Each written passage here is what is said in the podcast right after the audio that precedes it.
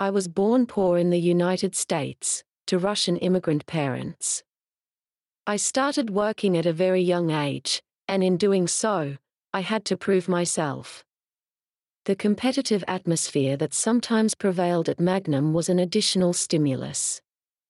As a woman, I enjoyed a privileged position, although I often noticed in some colleagues an indulgently paternalistic attitude, accompanied by the typical pat on the shoulder and those condescending words, Come on, come on, young lady. It's not surprising then, that I tried to be as good as the men, the outside world was very tough. My most significant challenge has been to make the best use of my feminine nature, it provided me with a unique dimension in an exclusively male world. Both sexes think and work differently, so why not just be myself? This is probably the smartest decision I have made in my life.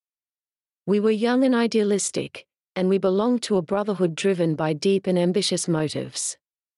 When Werner Bischof and Robert Capa died in 1954, we suddenly felt orphaned of our leaders. Furthermore, we had lost our parents.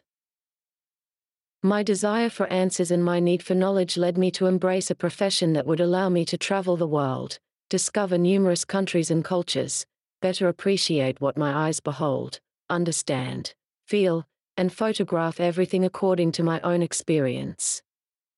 What has guided and driven me during all these decades? If I had to give a concise answer, I would say curiosity. Curiosity has been a permanent challenge for me.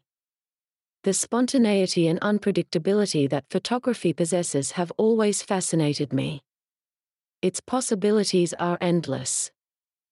Deciding whether to keep or discard a detail, framing while waiting for the right moment, evaluating the light reflected on a face, appreciating the kaleidoscope of emotions from which a choice will be made in the photograph, everything is varied and variable.